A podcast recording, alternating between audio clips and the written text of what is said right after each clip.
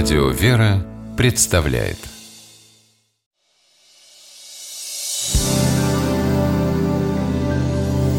Первый источник. Представляешь, Андрюш, у нас во дворе развернули строительство. Да ты что? Я же вчера там был, ничего не было. Вчера не было, а сегодня появилось. Иди и смотри. А ты, кстати, знаешь значение выражения «иди и смотри»? Нет, а чего в нем такого примечательного? Выражение «иди и смотри» действительно интересное. В наш речевой оборот оно вошло сравнительно недавно, в середине 80-х годов XX -го века, и стало известным благодаря одноименному художественному фильму Илема Климова по сценарию белорусского писателя Олеся Адамовича. Картина рассказывает о трагических событиях Великой Отечественной войны на территории Белоруссии в 1943 году, которые приходится увидеть и пережить мальчику по имени Флёра. Как и многие дети военных лет, жизнерадостный ребенок, пережив опустошающую потерю родных и ощутив на себе боль и ужасы происходящего, не по своей воле в короткий период превращается во взрослого человека. Первоисточником выражения «иди и смотри» является Библия.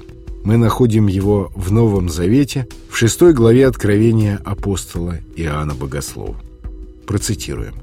«И я видел, что Агнец снял первую из семи печатей, и я услышал одно из четырех животных, говорящее как бы громовым голосом «Иди и смотри».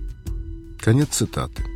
Агнец снимает печати с таинственной книги, запечатанной семью печатями. После снятия первых четырех печатей Иоанн видит четырех животных. Появляясь, животные сообщают Иоанну одни и те же слова «иди и смотри», как призыв стать свидетелем важных пророческих событий. Откровение Иоанна Богослова иначе называют книгой Апокалипсиса. В ней святой Иоанн изобразил увиденные им последние судьбы мира и церкви, а также те события, которые подготовят их кончину. Мы привыкли называть это «концом света».